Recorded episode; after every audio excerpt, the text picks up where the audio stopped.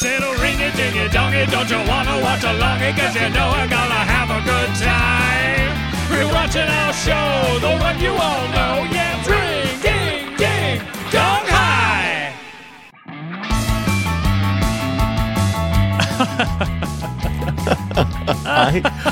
Oh, folks, we are back here on Ding Dong Watch Along, and we were just chatting. Ding dong. Ding dong, ding dong, everybody. I'm sitting across with my co-star of Ding Dong High, none other that's generous, than McConnie Cauliflower. And McConnie, we were just chatting about a really exciting opportunity that you have coming up. You've recently been named a spokesman. That's right. Well, technically not spokesman or spokesperson. Okay. I am spokes. Spokes. You are you are spaking. You spake. Yes, I spake. Sorry, I didn't mean to interrupt. Continue. I'm just so excited. You're so excited. Can you can now officially announce the brand that you will be representing. So why don't you tell the folks at home your exciting news? Hi, everybody. It's Hooch here. I mean, you know me as Hooch. My real name is, of course, McConnie Cauliflower. Here to introduce to you an exciting new product that I am so excited for. That's right. It's time for Scratch and Sniff Cock Rings by Hooch. Scratch and Sniff Cock Rings by Hooch. And you've been developing these for a while. Well, yeah. I mean, I've been trying all sorts of different materials. Yeah. I've been trying different methods. Yeah. For creating a extremely scientifically hard and angry looking member. Yeah. But one that has the olfactory senses at play. I guess my question would be, I, as an artist, I'm always really fascinated and drawn into the creative process of folks such as yourself. And I guess my question is the scratch aspect of the Scratch and Sniff Cock Ring, because in a lot of ways you could have probably just made a sort of a scented cock ring, but you opted to go one step further and add a scratch and sniff aspect. And is that because I'm just looking? I'm looking at the sample that you have provided today. You've got several different scratchers on this, and is that because you wanted several different smells to be at play? That's exactly right. Okay. You hit the nail on the head there, Dermot. Thank you. Mm-hmm. The thing that I really wanted was he started out where it didn't have the scratch aspect. It was just a sniff. These stinky cock rings were creating a huge hassle and fire hazard in my apartment. Mm. People thought that there might have been like a body around, or I was cooking really bad curry. Mm. But no, I just said, chill out. It's my cock rings. Has your curry gotten any better? No, it's still really smelly. I'm trying, man. I'm trying. Yeah. Well, you've been focusing on the cock rings, so. Exactly. And if you look right there, so you see one of the scratches that you can scratch on the ring, on this sample ring. Mm. It is curry flavored. I'm just going to give that a... Oh, yeah. That smells like a delicious curry. Yeah. So the problem was that now that you've sort of broken the seal on that, it is going to stink up, and it's going to keep stinking until it reaches sort of a critical mass. So one of the problems and one of the reasons we brought in the scratch of the Scratch and Sniff is so that you have a little more control over that, so that the musk isn't wasted before you want it to be. So that you're sort of unleashing it into the boudoir. Look, you can wear this in a bar. You can wear this in a club. You can walk in. And look, I'm not here to stop you. You can 100% scratch and get people sniffing that right away if you want. Mm-hmm. If I were going home with you and then I find out all the smells are gone, by the time we get home, Yeah, you may have. You know what I mean? She takes off her freaking power bra or whatever, her one that makes the boobies go up. I take off my cock ring, and everybody's just, we go, well, we're all liars. Yeah. Oh, right. A power bra. I think that's what it is. Uh-huh. Yeah. Electric powered bra that can massage and push up the front. Yeah. It gets the boobies. Boobin.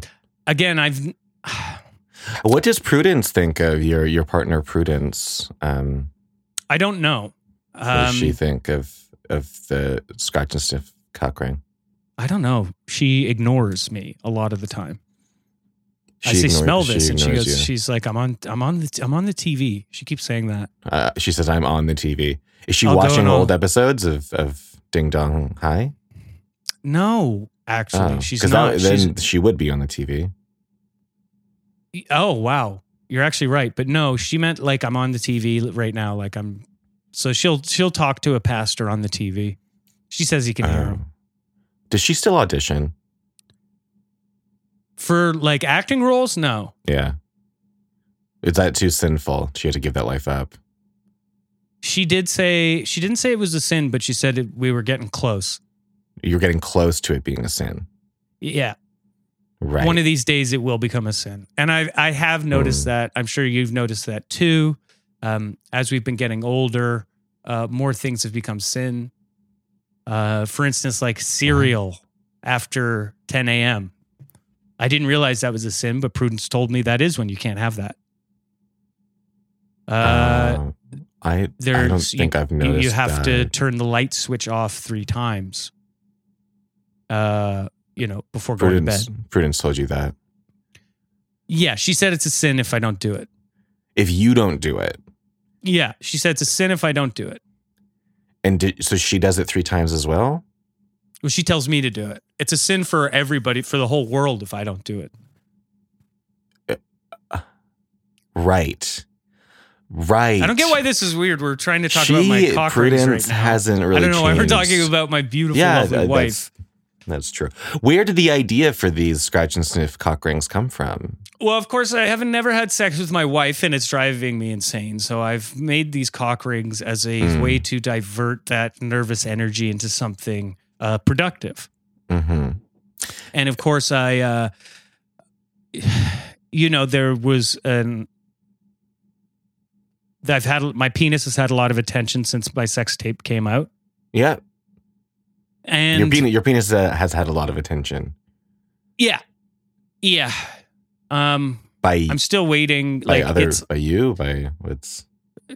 by the internet, by people at large. They want to know about your penis. Yeah, my penis's IMDb page gets at least twice as many hits as mine does. Yeah. Yeah, that's fair. Well, I mean, to be fair, it is, from what I've heard, I haven't watched the tape. It's a unique looking penis, you know? Yeah. It's different. It's angular. It's captivating. Yeah, Not that I've watched the tape. No, it's like a crazy straw. I would never disrespect you that way. Yeah, it's like a pink crazy straw, basically. Like a pink, like hot pink. Yes, from what I've heard.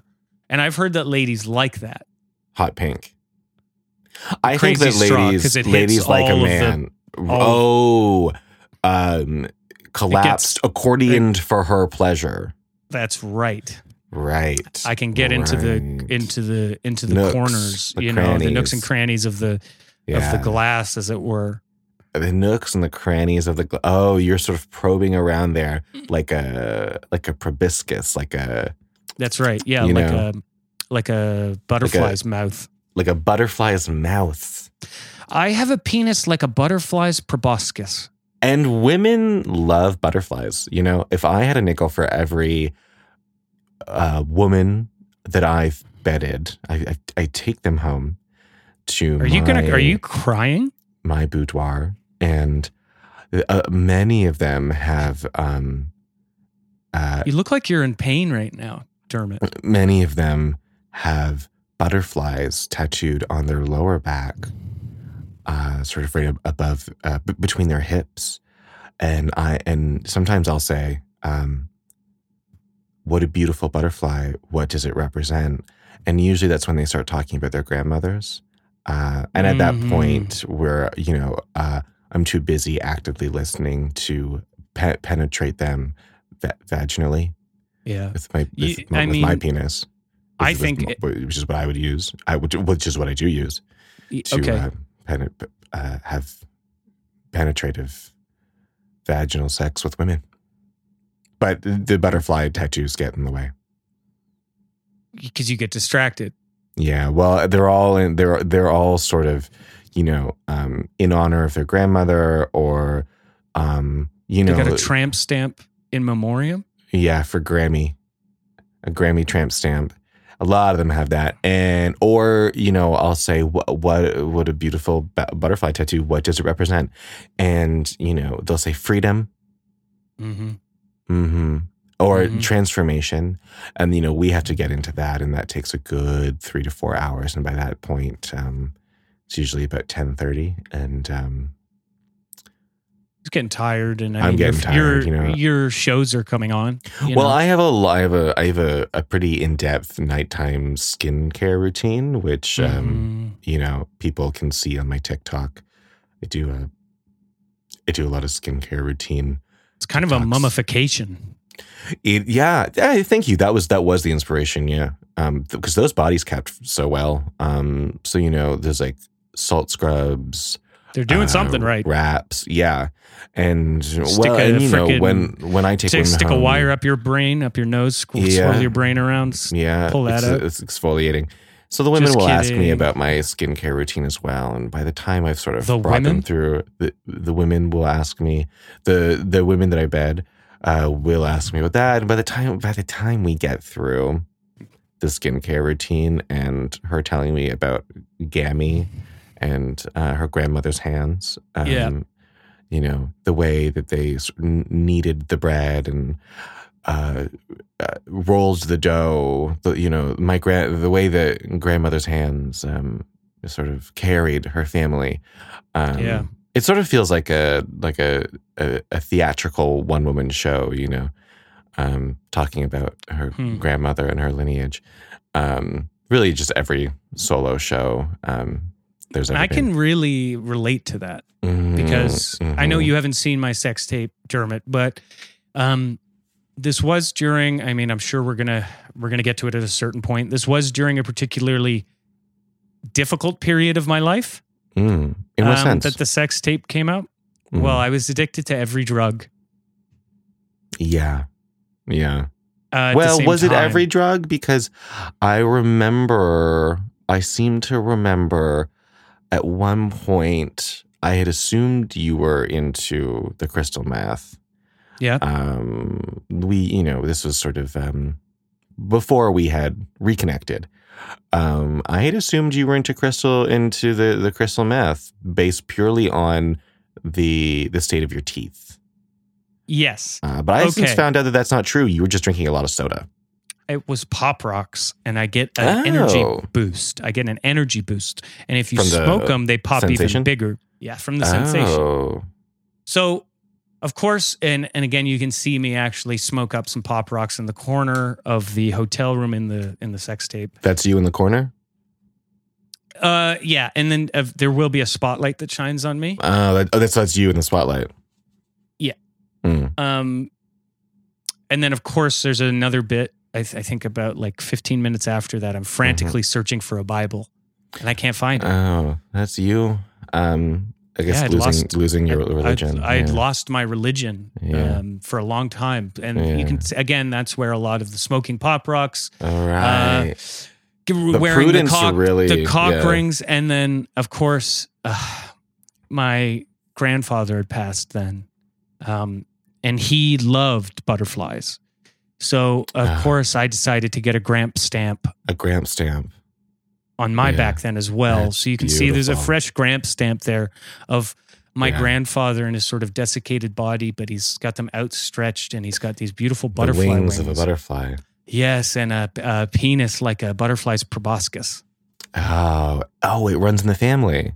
Who else did I get it from? Right. Who else did I get it from? Yeah.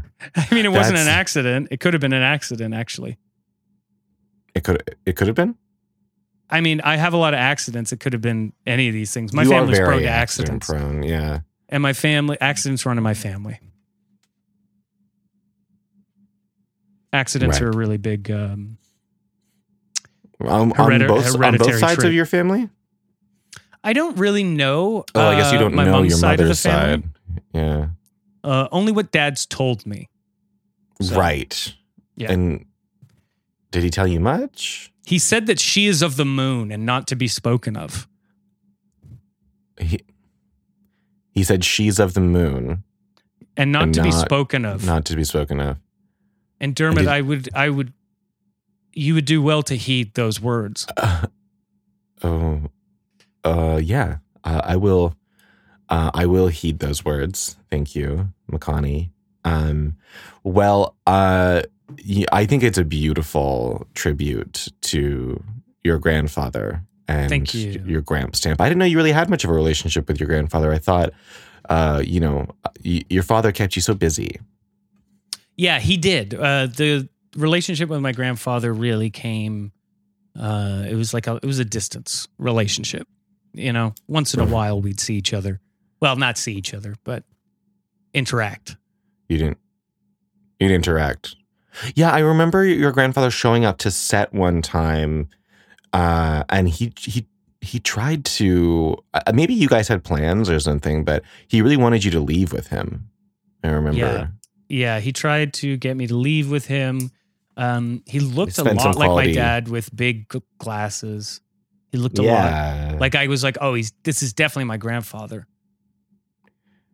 This is definitely Grandpa because he looks like my dad, but with like a big hat and a mustache. Yeah, I kind of just okay. I had assumed that was just your father. No, my dad doesn't have a mustache. Or but your dad was sunglasses. Always testing you, I remember. He would always have these he would always call them like tests of allegiance. Do you remember those? Yeah, he wanted to test my loyalty, of course. I'm just his son, aren't I? Your loyalty. Yeah. I mean, my dad never did that. Your dad never tested my allegiance. I don't know if I ever really met your dad. Well, my dad was very busy. It's very runs busy. In the family. Yeah, runs in the family. Well, my dad, a lot of people would probably know my father from his film work, his stage work. You know, acting runs in the family, and my father, of course, Jessup McRooney. Different last name. My goodness. Different last name. Jessup McRooney. He is my father. A lot of people don't know that. But you would probably recognize him, from all his many award-winning films. Least of all, My Grandmother's Hands. Oh, God. That's one of his... And he was, I think he was proud of me from a distance. I asked him once, Dad, have you seen any of the episodes of Ding Dong High that I've been doing?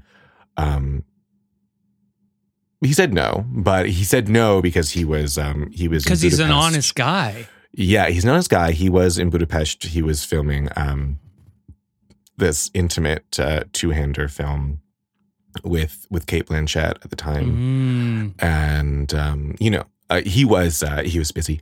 Yeah, and, but I like to think that he saw the sort of the comedic performance that I was inhabiting, and he was proud of me for that. I mean, look, I'm sure wherever he is in the 15 plus years it's been, I am sure that he is still thinking about maybe watching something you've done. Yeah. Yeah. And maybe. I truly believe that, Dermot. Yeah, I do too.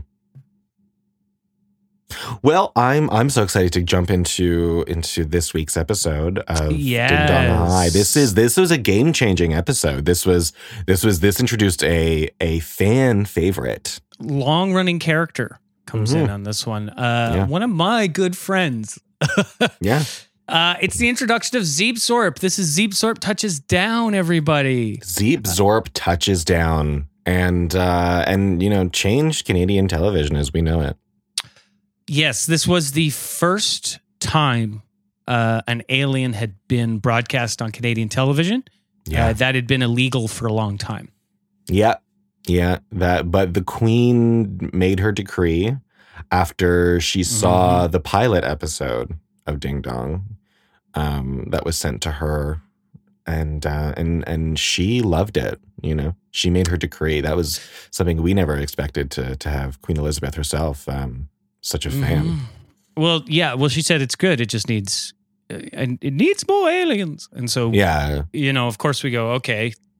Queenie says a lot of people didn't know this. She was a big fan of the Flintstones, and she loved the little alien man that spoke to Fred Flintstone, the little green guy. She loved Marvin the Martian. She loved Mars Attacks.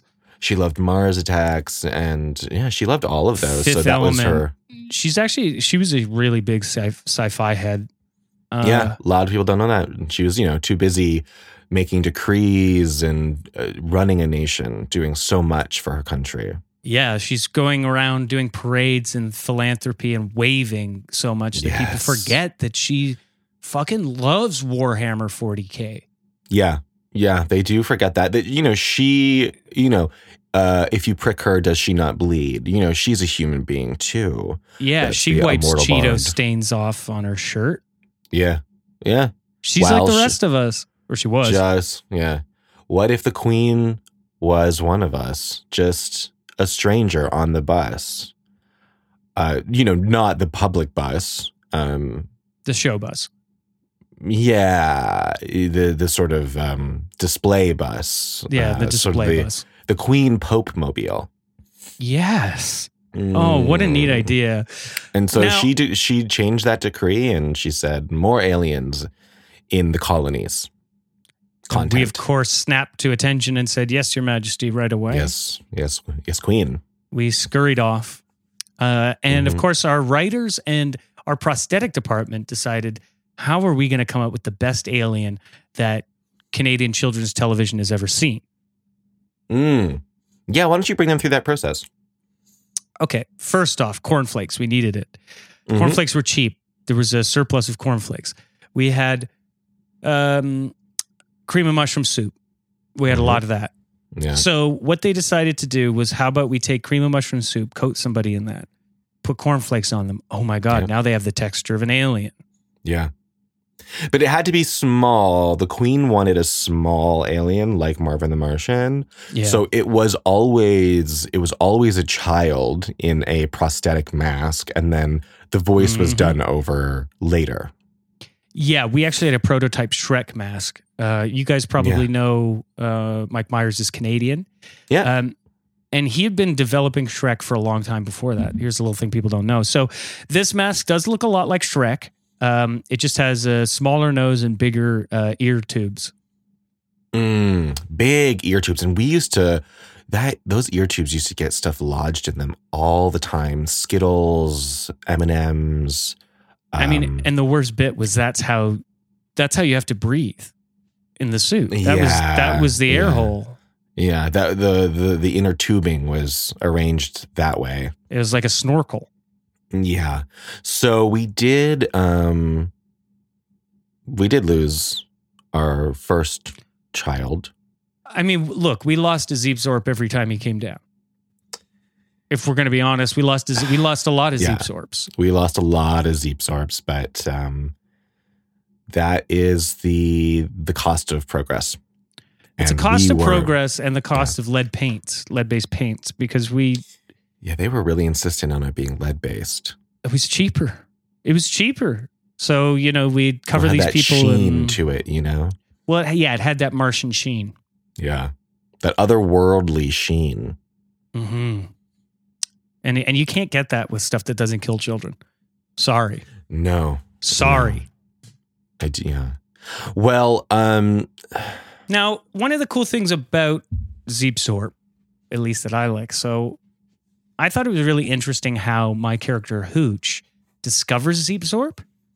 Yes. Let's get into the episode. Okay. It's time to get into the episode. I'm trying a new, like, just keeping the energy up. What do you think? Great. Yeah. McConnie Cauliflower Cock Rings, now on sale. Multiple flavors. Scratch and sniff and see. And sex. Oh, that's good. But it doesn't need to be for sex. So Zeep Zorp comes down during a storm. Now, some lore people didn't know beforehand is that Zeep Zorp was flying down and he actually got struck by lightning. We don't talk about that in the show, but Zeep Zorp... Backstory. Yeah, his ship was hit by lightning and he crashed into the side of Hooch's house, my house. Mm-hmm, mm-hmm.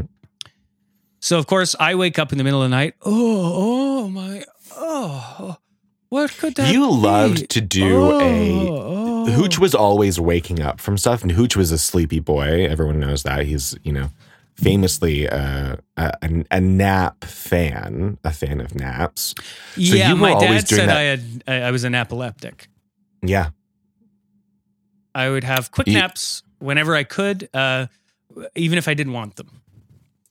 They would just sort of befall you. Yes, I would have a nap attack. A nap attack. And you were always waking up when you rubbed your eyes. It was like a full elbow rub. Oh, a big stretch. Oh. Yeah, like Cindy Lou Who. I really enjoy that because getting up is the best part of the morning, I think. Not the actual waking up, but just going, really and nice. Shaking off the nightmares because you always had... I remember you always having really intense nightmares when you had these nap attacks. Yes. Some people have nightmares. There's a worse version called night terrors. Yeah. I had what is called a night massacre.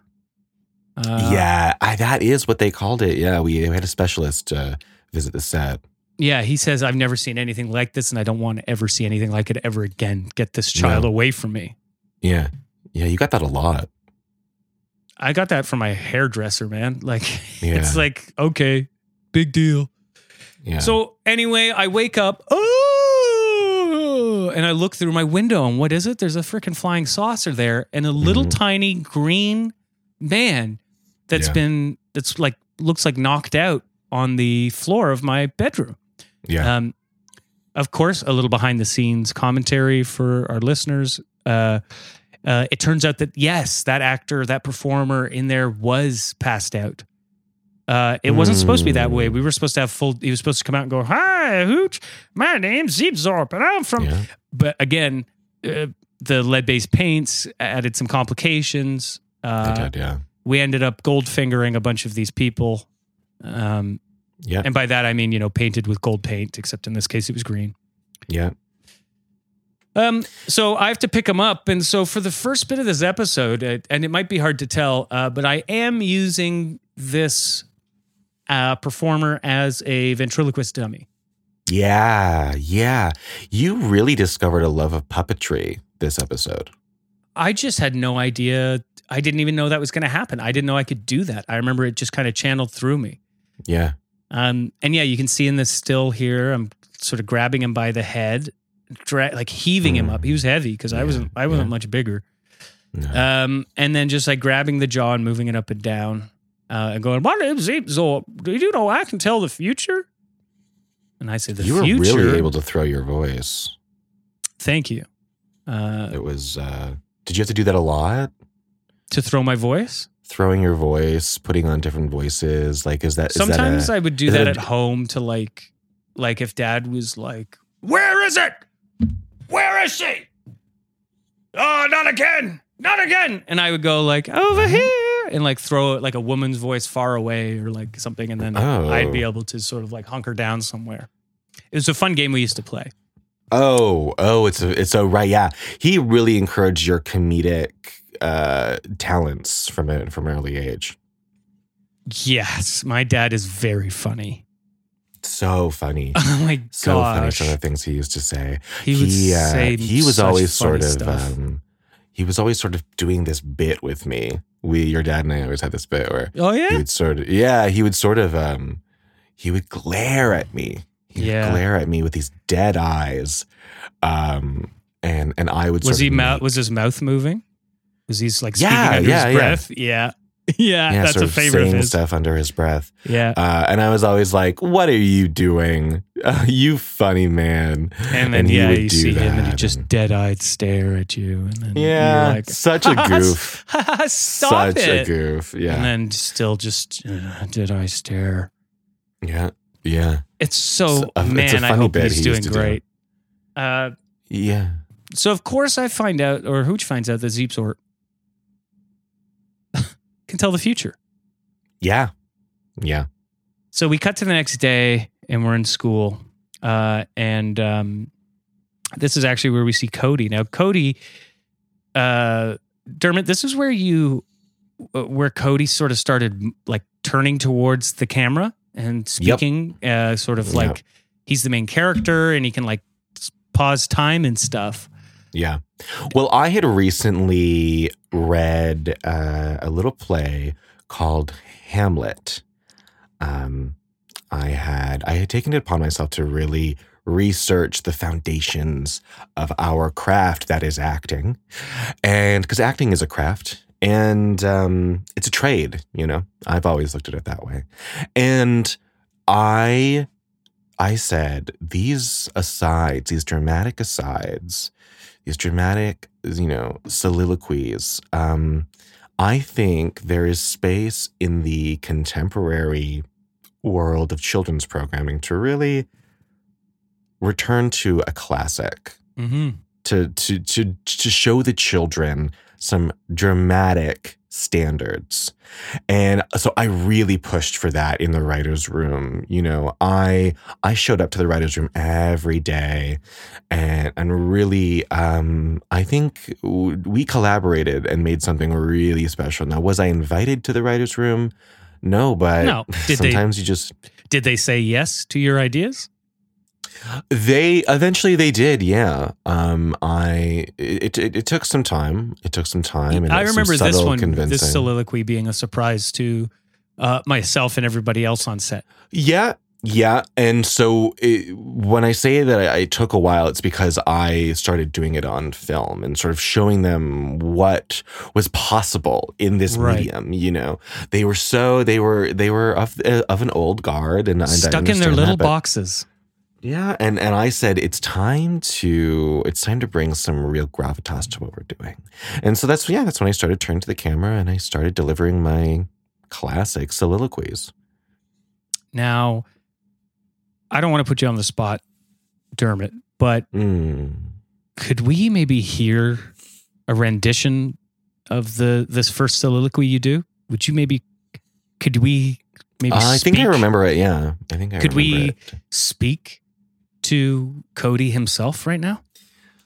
Yeah, let me is he around? Let me let me see if I can bring him forward. Oh my god. Now this is why we do the podcast, listeners. Yeah. This is you're never gonna get this again. First time in 15 years, Cody's back. This is my rendition of Cody's original soliloquy. Hey! That's right. It's me, Cody. I bet you're wondering how I got here. Well, it's a pretty crazy story. It all started when my friend Hooch found an alien in his attic. And you wouldn't believe what happens next. Stay tuned for the next part of today's episode of Ding Dong High.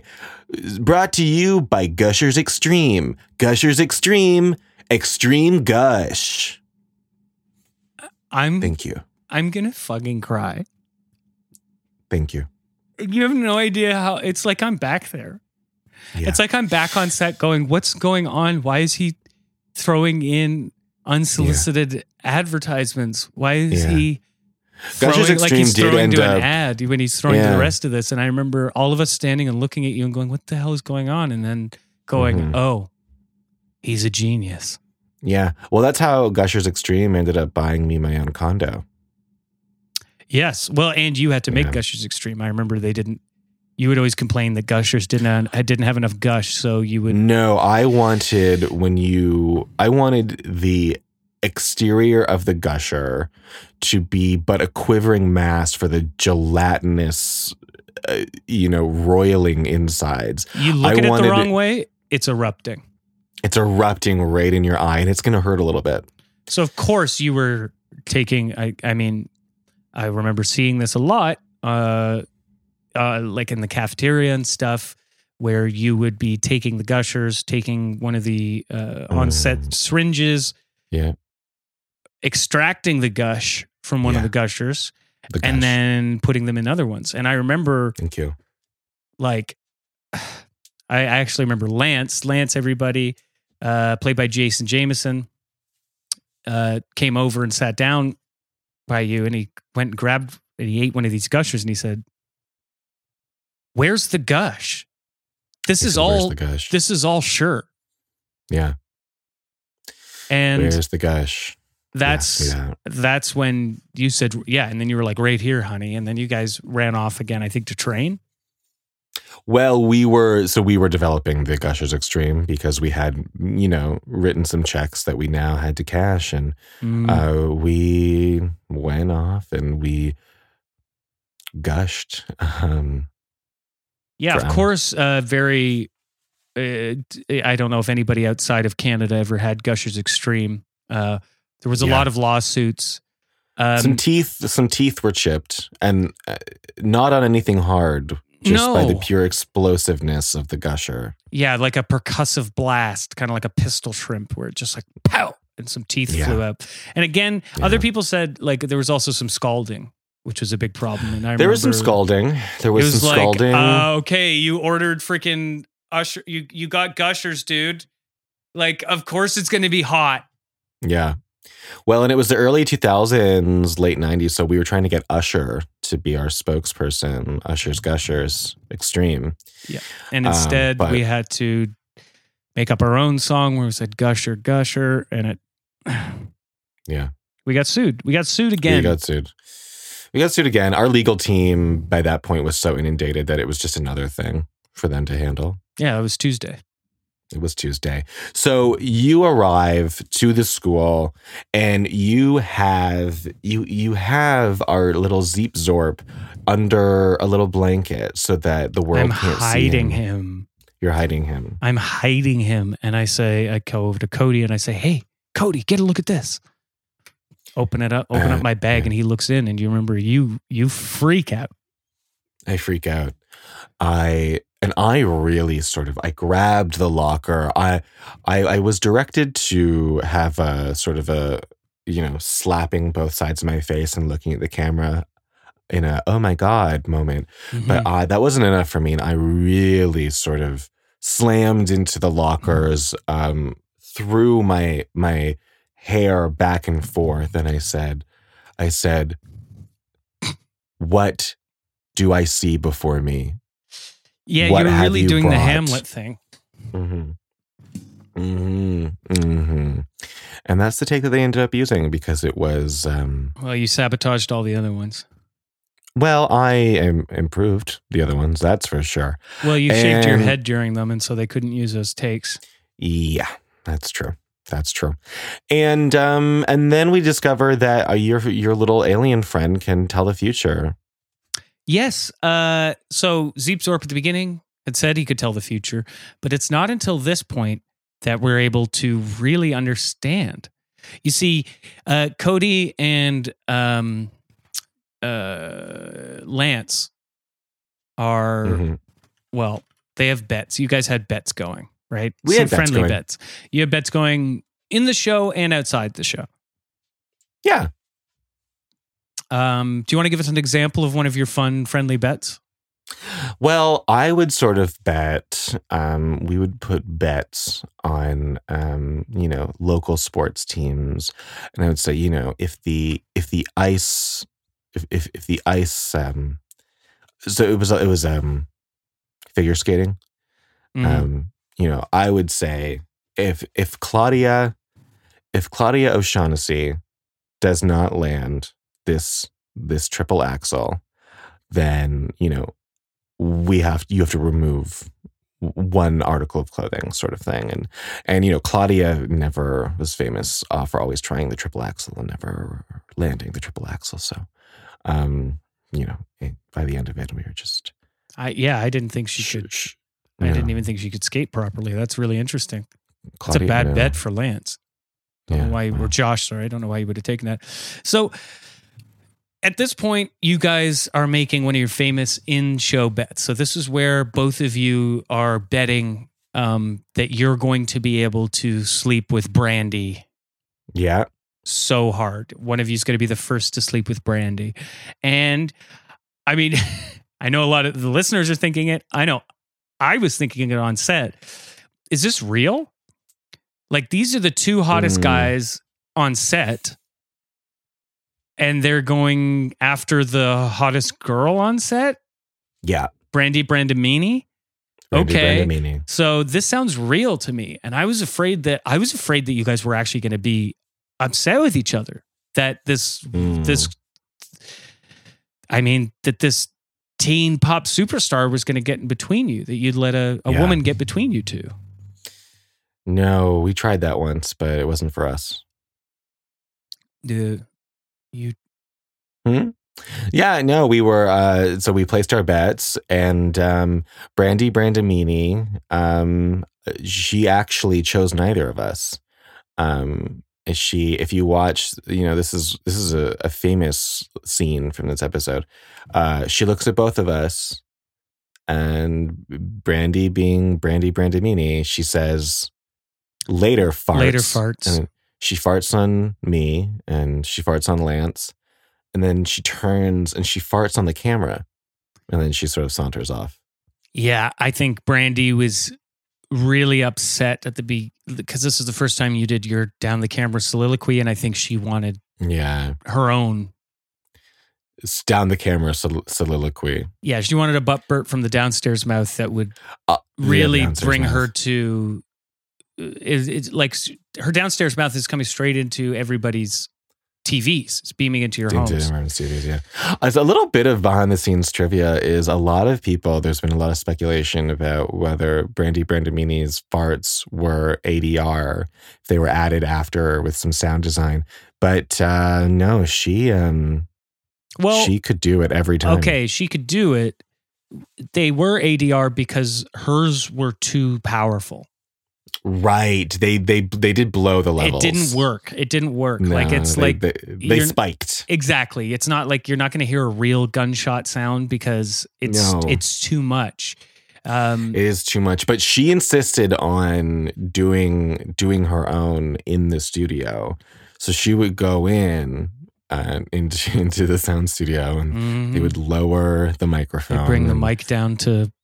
Yeah. Down mouth and level. And she would do, you know, it and they would she'd do her exercises. She would do her exercises. And then she would watch the episode and she would sort of ADR her own farts. And then they would lower the, you know, lower the levels. Well, and again, she would do that. She's a professional. She would have those farts ready in the ADR. I remember hearing her doing her warm-ups in her green room. Oh, really? Yes. I used to listen and stay outside there just to see if I could like talk to her outside of like any situation that was mandated by the show. I don't think I remember you ever really talking to her. I did. Yeah, I got close. I definitely like at one point I was about to, but I do remember her doing her warm-ups in her green room. And I remember her going, like, do, re, mi, fart so much. And I went like, what a beautiful singing voice. Turns out, no. She had a beautiful singing voice. That wasn't even her voice, though. That wasn't her voice. No. She did that. Those were her. That was coming from her. That was her downstairs mouth. That's the downstairs mouth vocal exercises. Yeah. And I just, listeners, you really, unless you were there, you'd have no idea how incredibly fortunate we were to be able to work with such talented actors.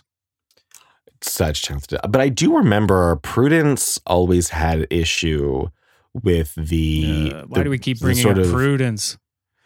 Well, I do remember she had a bit of an issue with the scatological humor of Brandy's character. You know, that is when she started saying, like, this is sinful. Do you remember that?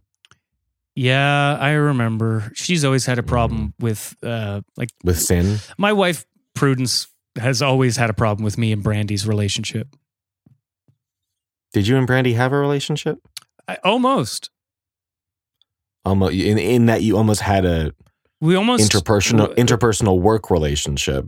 At the very least, we have an acquaintance. We're acquainted. Yeah, she knows who you are. She did. I'm sure at one point when she met me, she knew who I was, and maybe for like a minute or two after that. Yes, that's a really good way of putting it. So, yeah, we had a relationship, and Prudence didn't like that. Prudence doesn't like most of my relationships. No, least of all your relationship with her. No. Oh my God, don't talk to her about our relationship with each other. Are you kidding me? No, thank you. Yeah, she probably won't want to talk about that. Yeah. So then Brandy, she farts once, she farts twice, she farts thrice. Right. And she walks off. And then you know what you say, Cody? You say, hey, Lance, I bet you that I can get an A in this upcoming history exam. Mm-hmm. Mm-hmm. All we have to do is ask our friend Zeep Zorp. That's right. And I say, well, oh, Cody, I don't know. I mean, I don't know if he can do it. And I turn to Zeep Zorp and I say, Zeep Zorp, it's me, Cody, the main character of this high school. And you can see your eyes in this clip flicking up to the camera, making direct eye contact with the camera and back and forth. It's almost, it looks like you're trying... Okay, I think by this point, the director probably told you to stop doing soliloquies. He tried. And so this looks like maybe sort of your attempt to skirt around that. Yep. I was trying to skirt around that, and I said, Zeep Zorp, and I'm looking at the camera. I say, Zeep Zorp, it's me, Cody, the main character of this high school. If you don't help me, I'm going to fail this quiz, this test. And if I fail this test, I'm going to, you know, and then I look at the camera. Yeah, you really needed help, down, I think. I look it looked right like you had forgotten your lines. It looked like I had forgotten my lines, but I look down right into the camera and I say, humanity, what are we without the ability to help one another, the ability to reach out our hands and help our fellow man, even if they are a fellow alien? Hi, I'm Cody. And today... Yeah, and you started again. I forgot about that. I said, hi. Yeah, I'm Cody. And well, this is my alien friend. And I'm proud of him. And then I grabbed Zeep Zorp by the hand, which was really, really sticky. And I turned back and I said, the more you know. Yeah. And then, of course, we cut to the history exam and we fail. So it turns out Zeep Zorp is a liar. Failed. Yeah. Yeah. It turns out that Zeep Zorp is a liar. And I say, Zeep Zorp, friends don't lie to their friends. Of course, I'm propping up the little performer by this point. His head's lolling backwards. Oh yeah, course, and I'm picking candy out of his blowhole. Out of his blowholes, and I say, Zeep Zorp, friends don't lie to their friends. I go, oh, I didn't lie. See, I'm doing Zeep Zorp's voice. I go, oh, I didn't lie, Cody. I was just wrong. Huh. And that's really. And then I turn to the camera and I say, yeah, wow. And then you can see the director comes on here and it looks like he's trying to, like this guy with the clipboard is running on, trying to spin you from camera. What is one man's truth is another man's lie. What is one man's truth is another man's lie. Yeah. Of course. And then Aisha comes up and she says, don't you mean person? And and we say, shut up, Aisha. We say, shut up, Chica. We'll say stuff like that because it was like super funny to like when people were like, sexism is bad. It's really funny to go, okay, but I'm still being sexist. But I'm still going to do it. Yeah, but I'm still doing it. Doing it. And it it's kind of like a slam. It's kind of like a slam on them. It's kind of like a slam on them. So Aisha runs up and she says, don't you mean male person? Yeah, sorry, male person. And I say, what? She says, you said mailman. And I say, no, I didn't. No, I didn't say, you didn't say mailman at all. And I remember. And then you can watch the director walk on and be like, what is happening? What is happening? And I said, he didn't say mailman. I remember that. And then Prudence came in and said, yes, he did. I heard it. And then somebody said it should be mail carrier. Yeah. Not even person, which is news to me. Yeah. And then right at the end of the episode, we've got mere seconds left. Brandy walks on and she cuts a huge fart. Oh my God. It broke the camera. And that's the end of the episode. The camera broke from sheer percussive force. The shockwave that came from Brandy, and she was far away. She was down the hall. Yeah. She was sort of looking. She was sort of like, she walks on. She's in those high heels, and she looks right down. Yeah, she's in her mini skirt. She looks, and it's like a fashion show. Like she comes down strutting. Strutting. She's got like a neon polo shirt on. Yeah, she's fucking. This is the early 2000s. Oh my God. She's going, she looks right at the camera. Yeah. And she just farts. Yeah. Breaks the camera. And then, I mean, it was the perfect punctuation to your soliloquy, I think. Yeah. And that's the end of the episode. Zeep Zorp Touches Down. Ding Dong Watch, or just Ding Dong, episode 3. Ding Dong. Ding Dong High. Ding Dong High, episode 3. Zeep Zorp Touches Down. Changes everything. Brandy breaks the camera. And Cody changed television. Yeah. I mean, you definitely changed the format of the show. You kind of unilaterally decided I'm going to make this something where I'm the main character. That was something else. You said, I'm this main character and the most popular guy in the school. That hadn't been written before then. Listeners don't know. That's how you change the television landscape. You make decisions on the fly and you fart loud enough to shatter glass. Yeah. Well, it shattered the glasses of the script supervisor, and he died. He died from the glass impaling him, his face. Yeah. And I think he actually like had moved to South America to become like a supervillain at some point. Yeah. Glass face. Shard. Yeah. Sharder. Shard. It could be Shard.